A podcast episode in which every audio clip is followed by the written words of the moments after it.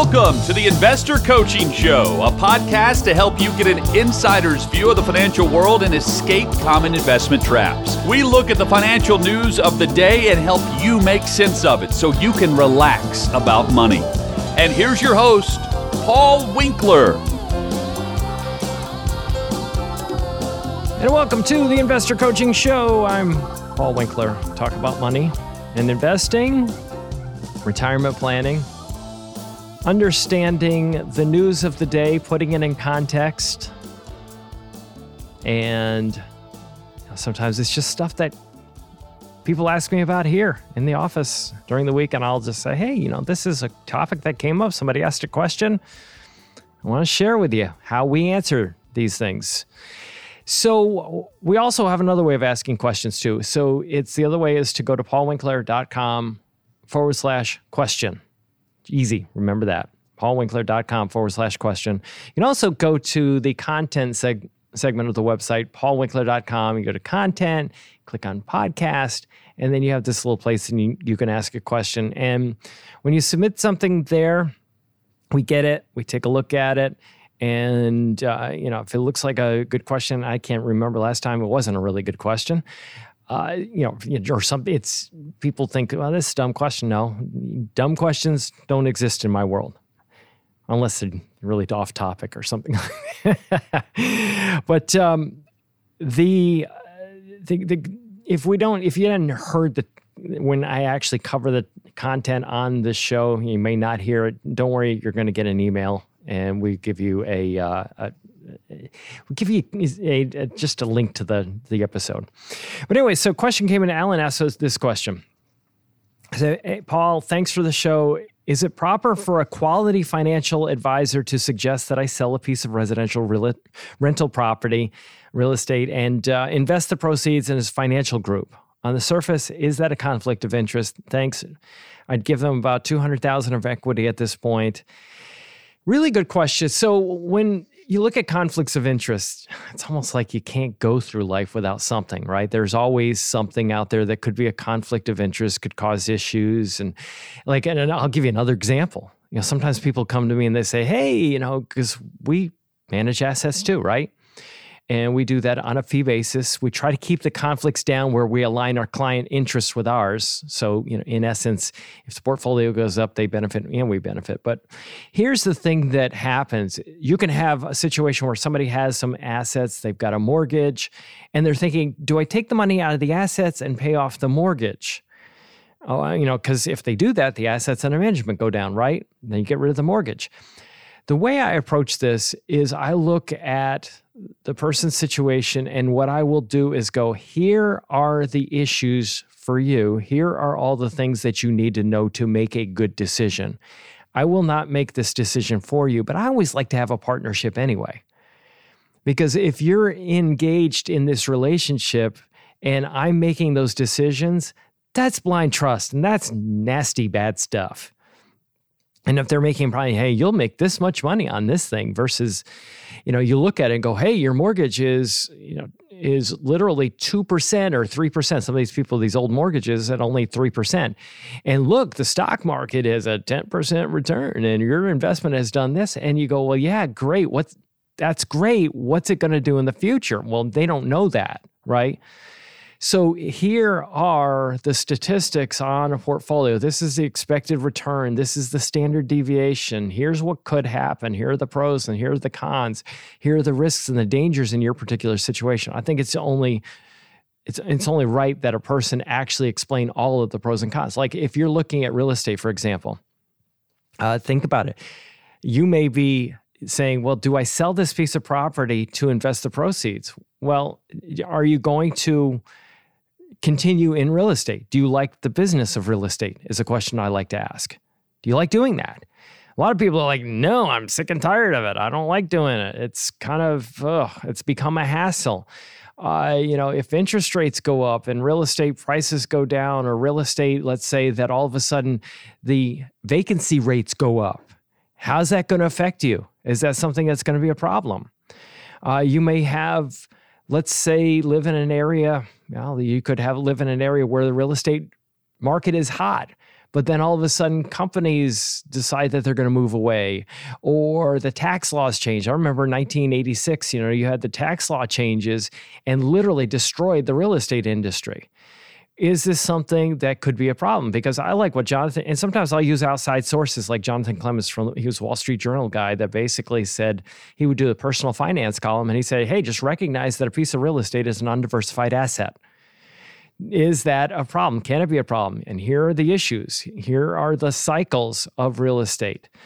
Uh, if you take a diversified portfolio uh, and you look at how, if I put this together academically, what kind of income can be taken and how does that compare to the real estate when I'm renting it for? My, my father used to actually charge way below market levels for the real estate. He hated real estate. My mom loved it you know, my mother was like, if you own real estate, you've made it. and, then, and, it was it was personal upbringing.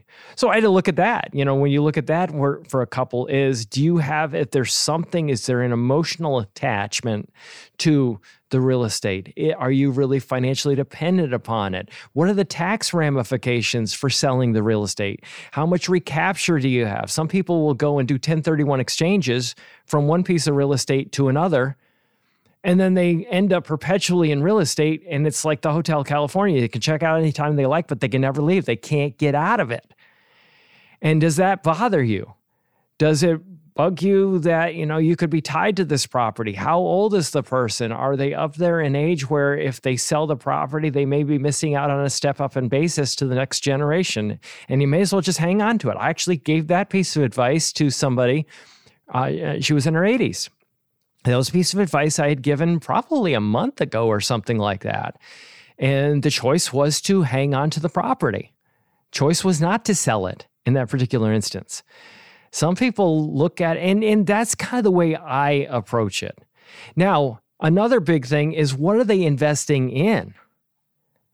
You know, what is what are they investing in? Are how confident are you in what they're investing in? Do you get it? Do you understand? You should think about it when you own, let's say, companies, stocks. You've got a lot of exposure to real estate right there because companies own real estate. Is it better just to be concentrated in one property? Is the property, you know, some people have properties that's actually attached to their own personal residences, and that could affect their own personal residence because they sell the property. Now they don't own it, and now people can build or do anything in that property. I mean, I just, you see, there are so many different variables. I think the job of the advisor is to bring everything in there, including the emotional, the taxes, uh, return you know the issues of as we get older is this something you're going to want to be managing as you get older? Is it going to be a hassle when it goes vacant? Is it a hassle when somebody calls you at all times? And, and i've owned real estate. I do. And i always tell people that too. When people ask me this question do you own any real estate? Yeah i've got a commercial property. That's where my business is and i got another piece of commercial property a couple doors down. Um, got, I got a couple of residential. My now in my particular case i have residential properties that are attached to my personal residence. And yes, there would be a negative impact if I, you know, sold as far as I'm concerned. I don't want that. But if you ask me, is it a great investment? I would tell you no, but I don't care. You know, it's I'm not dependent upon it. If it went unrented for, you know, quite a while ago, you know, I have so many other most of my personal stuff is in stock market bond and we do what I, I, do what I have our clients do, the same exact stuff. So in reality, I have very little exposure to real estate as a percentage of everything because I've been financial planning for almost, you know, not quite, you know, almost like 35 years or something like that. But, you know, so that and so in in that way I have diversified myself so much that that lack of diversification in real estate is not a big deal and I use myself as an example to show that this is something that can be very personal, but the goal is to make sure that the investor is making a decision fully informed of everything. Then I would rather they make that decision based on all the facts. And I will get, and every, all the facts that come from me, the way I like to do it is I like to make sure that the facts come from academic research so it's not the sales process. What is what are the asset classes hold? What are the expected return? Why are the expected returns what they are? I don't care that large US stocks have, you know, a history of you know, 10% return from 1926 until now, and every 30 year period is within spitting distance of 10%. I don't care that that's what happened in the past. Is that likely to happen in the future? Because that's what I'm making a decision on. I'm making a decision on what is likely to happen in the future. And quite frankly, we really don't know what actually is going to happen with real estate or large US stocks or small US stocks or anything because you could have global thermonuclear war and everything's called off. So a lot of it's not even the financial side. A lot of it is really what do you want out of life? And a lot of it, I always tell people, having all the answers isn't necessarily the most important thing, but the advisor's job is to ask the right questions of you and provide answers as far as what are the blank spots, what do you need to know more about, and what are things that you're not considering. You've heard it a million times. You need to think outside the box, right? You know, you need to think outside the box. Well, as I always like to tell people, if you are the box, then it's really hard to think outside yourself. You know, so it, it is, you know, Proverbs says there's safety in the multitude of counselors, right? It's the idea that we want lots of different input so we make the best decisions. So there's more safety when I'm getting information from a lot of sources. If I'm the only source of information and I don't know everything and there's a lot of stuff that I don't know, I could make a really bad decision. So the advisor's job is to bring information to you that you may not know to help you make a good decision. And I think this is absolutely a critical question. I think it's so good because I think this is what the job this ought to be a collaborative relationship. You know work together so that you make a better decision for you. Now let's face it you know there are things that the advisor is going to do and there, there'll be a conflict if you sell the property and put the money with the advisor. Obviously. But the way i like to avoid that is through educating and then you make the decision so I hope that helps. And, and uh, really, I would just encourage you make sure you get, really get what they're investing. I always tell, tell people there are four things What am I doing? Why am I doing it? What to expect? And, you know, because what to expect in returns wise, you can only say what's expected. You can't say this is definitely what's going to happen. And then what are the expenses? And then when you have that level of understanding, I think you have a much level of a better level of confidence and you're now not blindly trusting the advisor. Hey guys, if you want specific advice for your unique situation, schedule a free 15 minute phone chat with one of our trusted advisors by going to paulwinkler.com forward slash call. We don't sell any products, and our advisors don't make any commissions, so this isn't a sales call. We have a coaching process that helps you understand investing and relax about money. Don't put blind trust in anyone with your financial assets. We want to partner with you in the process so you know what you're doing and why. We manage assets on a fee only basis, which means that when you do well, we do well, which aligns our interests with yours from the start. We also bring you into the financial planning process that gives you a clear plan so you can find the freedom to pursue your purpose. All our advisors are degreed planners too, with years of experience. So schedule a free 15 minute phone call with an advisor by going to paulwinkler.com forward slash call. So there was um, there's something that I saw this week. It was I was perusing the internet articles. I like to there are several different places I like to go and look at things. One is Market Watch, and Market Watch had an article. We've never seen this before. And I'm like, yeah, I probably have, but you know, a lot of times they they you never ever see it. It's a young, younger person probably writing an article. I'm guessing. I don't know. Because it's like it's like nothing new under the sun, right? Uh, millionaires are doing something unusual to preserve their wealth, and you can do the same. Now, number one, you may have heard my viewpoint on watching what millionaires do. It's very tempting. Very tempting to watch what millionaires do with their money because you think, well, they're millionaires. They've got to be smarter. They got to be better informed. They better re- really have their ducks in a row or they wouldn't have gotten to be millionaires, right? Well, what we don't think about is that most millionaires got there through yeah, some inherit it. You know, not the majority don't inherit it. If you read the Millionaire Next Door, it, you know they tend to be savers. They tend to be really good savers. You know, so you, you'll have people with investment portfolios that are terrible, but they just saved a lot. I mean, so just despite themselves, uh, or another big source, a big one, is business ownership, right? That's why I always tell people the stock market's so cool. You get to be a business owner. You get to own a company without the hassle of running the doggone company. you know, so that that's kind of cool. You know, when you think about it that way. So with owning a business, you might build this business up and it's worth millions of dollars and then you sell the company and now you're a millionaire, multimillionaire many times over. And um, but I'm going to tell you, I, I found this, and you know, it's, it's, it's funny. I was having a conversation with somebody this week about this topic.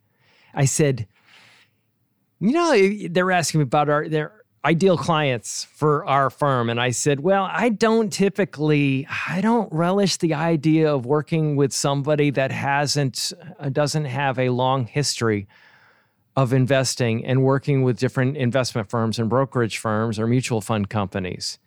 And he goes, why? And I said, Well, you think about it, they haven't been burnt enough. I'm really just adamant that you have to have been burnt many times to really appreciate what we do. You know, because I have found so many times, oh, and I've seen this where somebody owns a business, they sell the business, they come to us and they go, I've been listening on the radio for years and I've got this bunch of money and I want to invest it. And some people are fine when they do that. You know, they're, they're really good, they're really disciplined. But I found that some people are, you know, they they they all of a sudden they hear something else, the siren call of something else. oh my goodness, I love to hear what this person says they're doing over here. And then they jump ship and they lose discipline and they jump into something that I have preached against for as long as they've listened to me talk on the radio. And they don't realize that and they realize that they're falling for something really bad. So, you know, I find that people that, and here's why I, I guess let me let me just explain to you why this is a big deal to me. Most people, there is this concept in psychology, and you know me in psychology. I, I loved every bit of going and getting a master's in psychology because I learned so many good things. One of the things that they taught us, they were teaching about a guy named Murray Bowen uh, and Bowenians, he had this way of dealing with counseling, Bowenian counseling. And it was family structure, family dynamics, and, and so on and so forth. And what was taught was this was that he, if you actually followed him and his method of doing things, it was a long counseling process. It took many, many more sessions. It was definitely not brief. The reason it was long is because it was insight based. And what I mean by that is that you're learning about how you tick and what makes you tick and what's going on, and you're understanding. And here's what they taught about this, which I think was brilliant insight does not create change very fast because I learn, I learn, and I learn. But you know, the reality of it is I just don't retain it that well when I'm learning by insight. You know what really gets our attention? Emotion. Let's say that you screw up and you have a really bad circumstance with investing. Guess who never forgets that lesson? you never forget it because you have an emotional attachment and the lesson was learned with deep emotion. And when it's learned with deep emotion, your likelihood of forgetting it is somewhere next to nothing. Think about stuff that happened when you were eight years old. You wonder why do psychologists go back to when you're a kid? Why do they do that all the time? It's because you will remember stuff that was emotionally laden and it's still affecting you to today. That's why. Okay, that's that's why that works, okay? Little insight there. So here's what happens. Is that somebody that has been burnt will remember that and then they learn the lesson. Okay, so this is why this is such a critical thing to me. So if we look at millionaires and we say, well, you know, so they got there, many of them by running businesses, they saved a lot of money. Are they great investors? No. I'm just going to submit no, they're not. And there's a, the Forbes book, uh, you know, they actually went through millionaires and they compared in one of the charts, they had the 25 uh, it was like 25 people or something like that or 25 years i forgot how many it was something like that number of millionaires. And they compared the growth of the wealth of the wealthiest people in the world compared to just what the stock market had grown at over the, the same period of time. And they found that most of these millionaires actually underperformed that. I mean even though they were smart and they were you know they had these businesses and they had done so well in how wealthy they were, they weren't very good investors. They just really weren't, is the point that they were making. You know, so I look at that as one thing. Now, here in this article, it says, We've never seen this before. Millionaires are doing something unusual to preserve their wealth. And you go, Okay, what are they doing? Normally, I don't click on this stuff, clickbait, I don't look at it. But I was just like, you know, I was like a moth to the flame. I gotta click on this. and I did. So uh, it has a picture of a wealthy person sitting in front of their pool at their beautiful posh estate. And they're talking about what is it that these high net worth individuals are doing? Well, what they're doing is eh, they're, they're, they're, they've stored 34% of their wealth in cash and cash equivalents. Now, number one, you think about that, if they were really all that confident about what they were doing, they would be putting all their money in cash and cash equivalents. Now, why is it that, you know, people are why are you know you look at this and go what they're investing in the very thing cash at banks right? That people are really kind of scared about because they've been hearing a lot of the negative news about banks and then that's a little bit of an inconsistency right there. They're putting their money in banks that we've been hearing news about having problems right? That's a little bit weird. But think of what is the bank the bank is an intermediary the bank takes your money and invests it someplace else. So you think about that. What are they doing? They're investing in banks that are investing their money in different types of loans backed by what? Like businesses and real estate and all of that stuff. And you go, this is a little kind of funny, isn't it? But you know, I digress. I keep going on this and, and just say, hey, let's let's get back. So they're holding off on investing in equities was one of the headlines. Oh, the wealthy. The wealthy are holding off on investing in equities. Maybe I should do the same, not investing. Well, number one, they weren't investing all of it in cash. So hold off. That's not necessarily that that uh, that pertinent really when we look at that. But then they have this beautiful chart right here. And uh, you know, if you're watching on the, the, video, we video the podcast, uh, and uh, quite often in many of the segments, and, and, you see that this beautiful chart with different levels of blue on it. And what they're showing here is the cash equivalents is one area, fixed income is another area that they're pointing out. Another one's real estate. Another part of it is equities and alternative investments. Now, the equities varies. You know, they'll have 20% and then 31% and 25% in another period of time and then 31%. And what I looked at was this how much money do they have in cash that they say that they're investing right now? They, they have the percentage there and they're saying it's really high. Well, let's go back on their chart.